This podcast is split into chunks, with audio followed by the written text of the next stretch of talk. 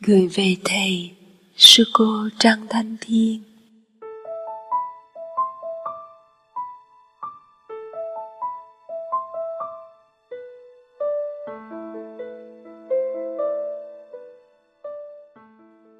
Sư Ông kính thương, giờ này ngoài trời đang mưa.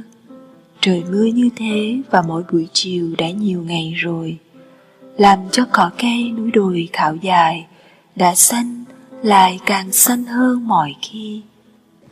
Được đi thiền hành với đại chúng mỗi sớm mai, lòng con tràn đầy sự tươi mới. Nụ cười được mở ra thật dễ dàng với tất cả mọi người và muôn vật xung quanh mình.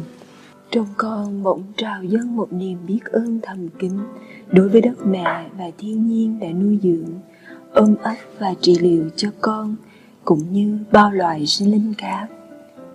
Ngoài kia trời đang mưa, không khí trở nên mát dịu, và cái mát dịu hiếm hoi của tiết trời giữa những chuỗi ngày hè nắng rát càng làm cho chén trà ấm áp trong hai bàn tay con bỗng trở nên màu nhiệm hơn. Sư Ông kính thương, chúng con cũng vừa hoàn tất khóa tu Baby Buddha trong vòng ba tuần lễ. Năm nay có tất cả là mười tám em thiếu niên phát tâm đến xuất gia với làng. Trong đó có mười một em nam và bảy em nữ. Khóa tu này cũng là một khóa học đặc biệt đối với con. Con đã học hỏi được rất nhiều điều từ các em và cũng có cơ hội nhìn lại chính bản thân mình lúc mình còn niên thiếu. Lúc ấy, con chưa có thể có ý thức đủ để nhận ra rằng mình đang là ai và mình đang làm gì. Sự biểu hiện của tính cách, cá tính, hành động tốt hay chưa tốt và khả năng của các em là sự phản chiếu của những hình bóng, những hạt giống của con ngày ấy vậy. Những hạt giống tốt và những hạt giống chưa được dễ thương trong con được huân tập từ thời thơ ấu và chúng lớn dần lên theo năm tháng. Vậy mà con chưa từng dám nhìn thẳng để nhận mặt chúng chính là mình. Giờ đây, nhờ có cơ hội tiếp xúc với các em Baby Buddha, con đã nhìn thấy được sự thật rằng các em ấy chính là ta và các em đó cũng sẽ lớn lên như ta hôm nay. Con hướng dẫn cho các em thực tập nhận diện và chuyển hóa hạt giống ganh tị trong mình. Tâm hành ganh tị ấy, chúng có mặt trong mỗi con người. Tuy nhiên, vì mình không muốn đối diện với nó, không dám chấp nhận nó, nên nó cứ lẩn trốn đâu đó trong tâm. Và mỗi khi có cơ hội thì chúng ra mặt một cách rõ ràng mà ai cũng có thể thấy được. Duy chỉ có mình là không muốn nhận mặt nó, bởi vì thấy được mặt nó cũng chính là thấy được mặt ta, mà mặt ta thì đâu phải xấu xa như thế. Vì vậy cho nên, trước hết cần phải chấp nhận những cái xấu, những cái chưa hay ấy của ta để ta có cơ hội chuyển hóa chúng, cũng như chấp nhận có rá, có phân thì mới có cơ hội gieo trồng hạt mầm hoa vào đó. Ta cũng cần thực tập thấy được niềm vui của người khác là niềm vui của chính mình. Sự thành công, sự tài năng của các bạn cũng là sự thành đạt của chính ta. Đó chính là sự thực tập chế tác hỷ lạc, là nguồn thức ăn bổ dưỡng cho ta để tiếp tục bước đi một cách vững chãi và khỏe mạnh trong cuộc đời này. Mỗi khi ta để cho tâm hành ganh tị xâm chiếm thì chính là ta đang đưa vào thân và tâm ta món ăn có độc tố. Thức ăn ấy khiến cho thân tâm ta cảm thấy nóng râm ran lên, đi đứng nằm ngồi đều cảm thấy như có hạt cỏ gai châm chích đâu đó. Tâm ta cũng cảm thấy bực bội, cáu kỉnh khó chịu, dễ nổi giận với bất cứ ai khi họ hỏi điều gì hay nói điều gì mà ta không vừa ý. Ta cảm thấy khổ đau khi thấy mặt người đó. Tại sao thế? Tại sao ta lại làm cho ta khổ đau? Tại sao ta lại tự làm cho mình mất đi sự tươi mát nơi thân và tâm vậy? Ta làm như thế có lợi ích gì cho ta không? Có đem lại niềm vui gì cho người xung quanh ta không? Con đã hỏi các em những câu hỏi đó, nhưng sự thật là con đang hỏi cho chính bản thân mình, và con đã có thể tự mình trả lời những câu hỏi ấy. Khi con trả lời được thì có nghĩa là cánh cửa của sự hiểu biết và niềm thương yêu đã hé mở. Ánh sáng của tuệ giác tương tức đã lọt vào trong trái tim con, soi sáng cho con thấy rõ được mình và người là một. Cái giỏi và cái dở không phải tự riêng nó mà biểu hiện được. Chúng cần phải nương vào những duyên khác mà phát hiện. Vậy, cái dở của ta cũng không phải của riêng ta, mà vì chúng nương vào cái giỏi khác mà có mặt. Và cái giỏi của ta cũng không phải của riêng ta, mà chúng cũng cần nương tựa vào cái dở của người khác mà biểu hiện. Có được cái thấy này, lập tức con cởi trói được cho chính con, thoát khỏi những mặc cảm, hơn, kém và bằng. Và con đã hiến tặng cho con một niềm vui, như trong bài kệ thực tập ăn cơm mùng thứ ba, là nguyện giữ lòng hoan hỷ. Nó cũng đúng với cái tên mà ba mẹ đã đặt cho con lúc con mới chào đời, là bé Joy. Joy là niềm vui, là sự tươi mát, có nghĩa là ba mẹ đã gửi gắm ước muốn của mình vào nơi con, rằng dù bất cứ lúc nào, bất cứ nơi đâu, và dù con còn bé con hay đã lớn khôn, sự có mặt của bé Joy sẽ mang lại niềm vui và sự tươi mát cho mọi người xung quanh. Cái tên Trăng Thanh Thiên mà sư ông và tăng thân đã cho con ngày con xuất gia cũng có ý nghĩa tương tự như vậy. Thanh có nghĩa là xanh mát, thiên là màu trời trong xanh và dịu mát.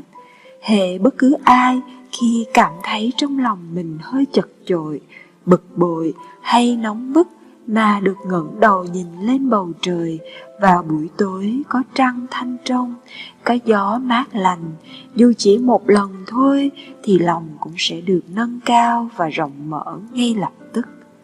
Sư ông và tăng thân cũng muốn gửi gắm niềm tin ấy nơi con. Vậy con cần phải thực tập cho sâu sắc hơn với cái tên này. Con cần phải biết nuôi dưỡng con bằng niềm vui của mọi người xung quanh con, và cũng cần biết cảm thông với những nỗi khổ niềm đau của người khác để có thể giúp họ thay đổi và chuyển hóa. Trong số các sư em Baby Buddha, có một bé gái bảy tuổi là sư em nhỏ nhất trong nhóm. Quý thầy, quý sư cô đặt tên em là Sao Ban Mai, bởi vì tâm em trong lành và tỏa chiếu như một ngôi sao sáng còn lưu lại trong thời khắc của một buổi bình minh sắp mở ra. Một ngày nọ, trong khóa tu gia đình tại resort Quang Ri, em hỏi con rằng: "Chúng ta đã tới nơi chưa? Và chúng ta còn đi đâu nữa?" Lúc ấy, các sư chú và sư cô cứ nghĩ rằng em bé này quá ngây thơ, đã ở trong khóa tu ngày thứ ba rồi mà còn hỏi là đã tới nơi chưa. Lúc ấy con cũng trả lời cho em biết là mình đang ở trong khóa tu đã ba hôm rồi, chỉ đợi ngày mãn khóa là lên xe về lại tu viện thôi, chứ còn đi đâu nữa sư em. Rồi một lúc khác em hỏi: "Tại sao mình đưa cánh tay lên được? Tại sao mình quay đầu qua bên trái, bên phải được? Và tại sao mắt mình nhấp nháy được?" Con trả lời cho em rằng vì não bộ mình đang còn làm việc tốt, và nếu mình có chánh niệm thì mình sẽ ý thức được sự hoạt động của mỗi động tác trên cơ thể của mình rõ hơn. Lúc ấy, con không biết em Sao Ban Mai có hiểu được sự giải thích của con không? Nhưng chị em con tiếp tục đi tham dự các thời khóa sinh hoạt khác, nên không hỏi và không nói chuyện tiếp được. Đến một ngày, con đang đi thiền hành, bên cạnh con không còn các bé Baby Buddha cùng nắm tay đi chung nữa. Chỉ có bài kệ đã về, đã tới, cùng đi với con thôi. Bỗng dưng câu hỏi của sư em Ban Mai chợt đi lên. Ta đã tới chưa?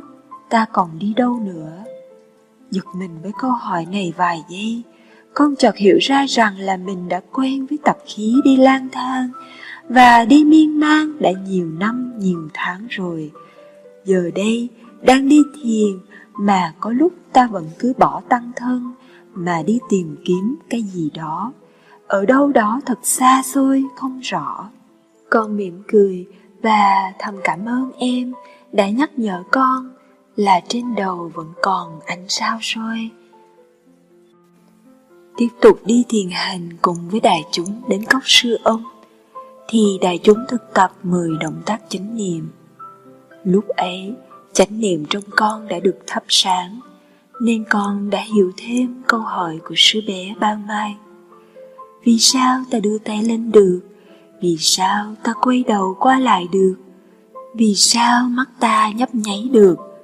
Còn nhớ lúc ấy, con đã trả lời cho bé một cách kiến thức đã học có sẵn mà không phải bằng trái tim của sự thiền tập.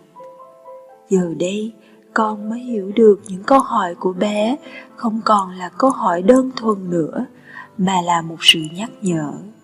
Giống như những vị thiền sư hỏi các vị đệ tử của mình khi tâm họ đang trôi dạt đâu đó, không có mặt trong giây phút hiện tại.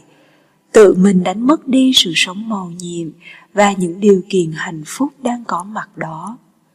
Đôi khi, những câu hỏi rất đơn giản từ một đứa trẻ lại có khả năng đánh thức ta tỉnh ngộ rất nhanh.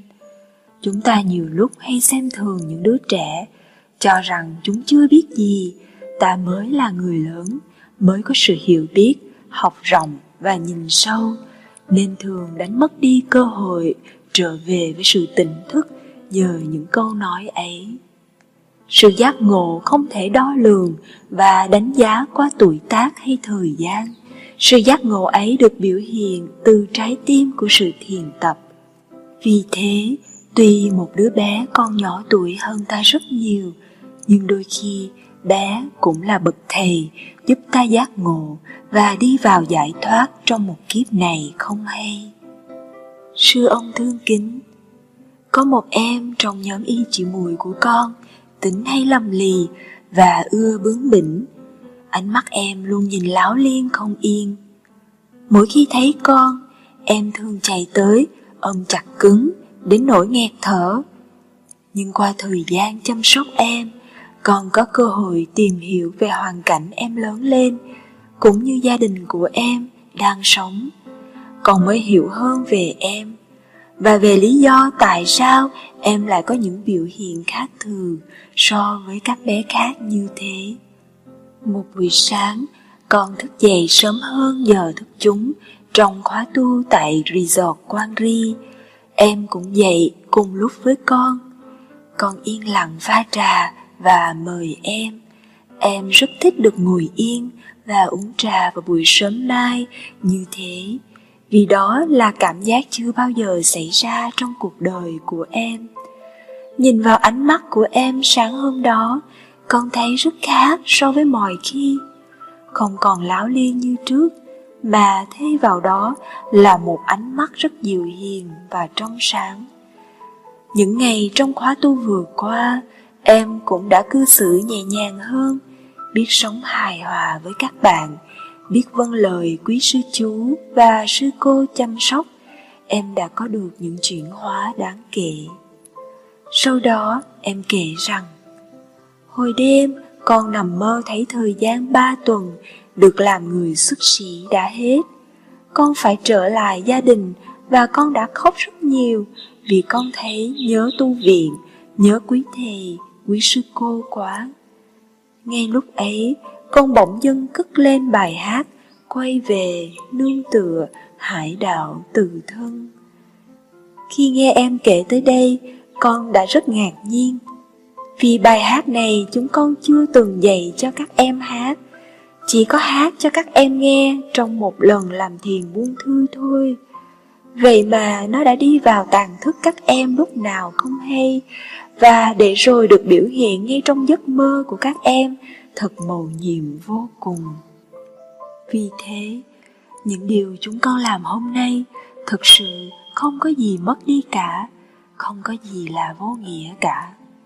Mỗi lời nói, mỗi hành động, mỗi tư duy đẹp và thiền của con hôm nay đều sẽ chuyển biến thành những nguồn năng lượng lành đi sâu vào trong từng tế bào của nhau, cũng như trong từng nụ hoa, chiếc lá, cọng cỏ, để tạo thành một y báo tốt trong hiện tại và mãi mãi trong tương lai.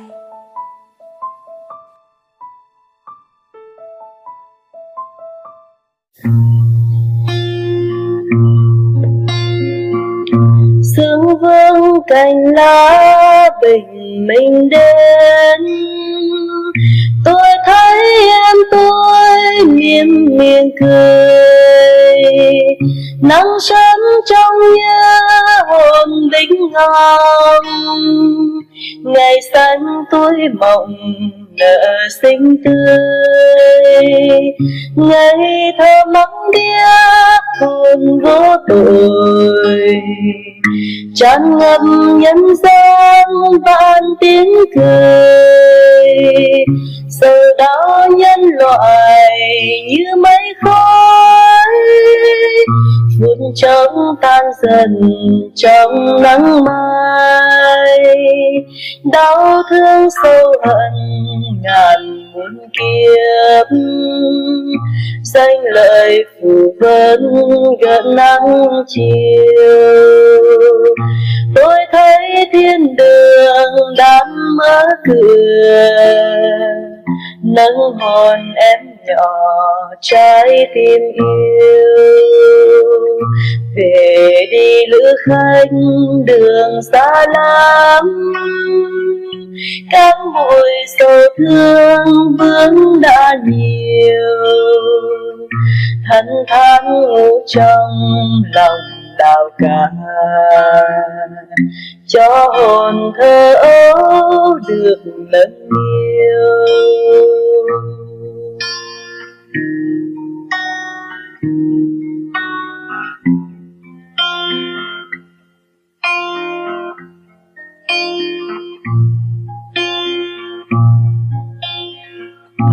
Sương vương cành lá bình minh đến, tôi thấy em tôi miên miên cười.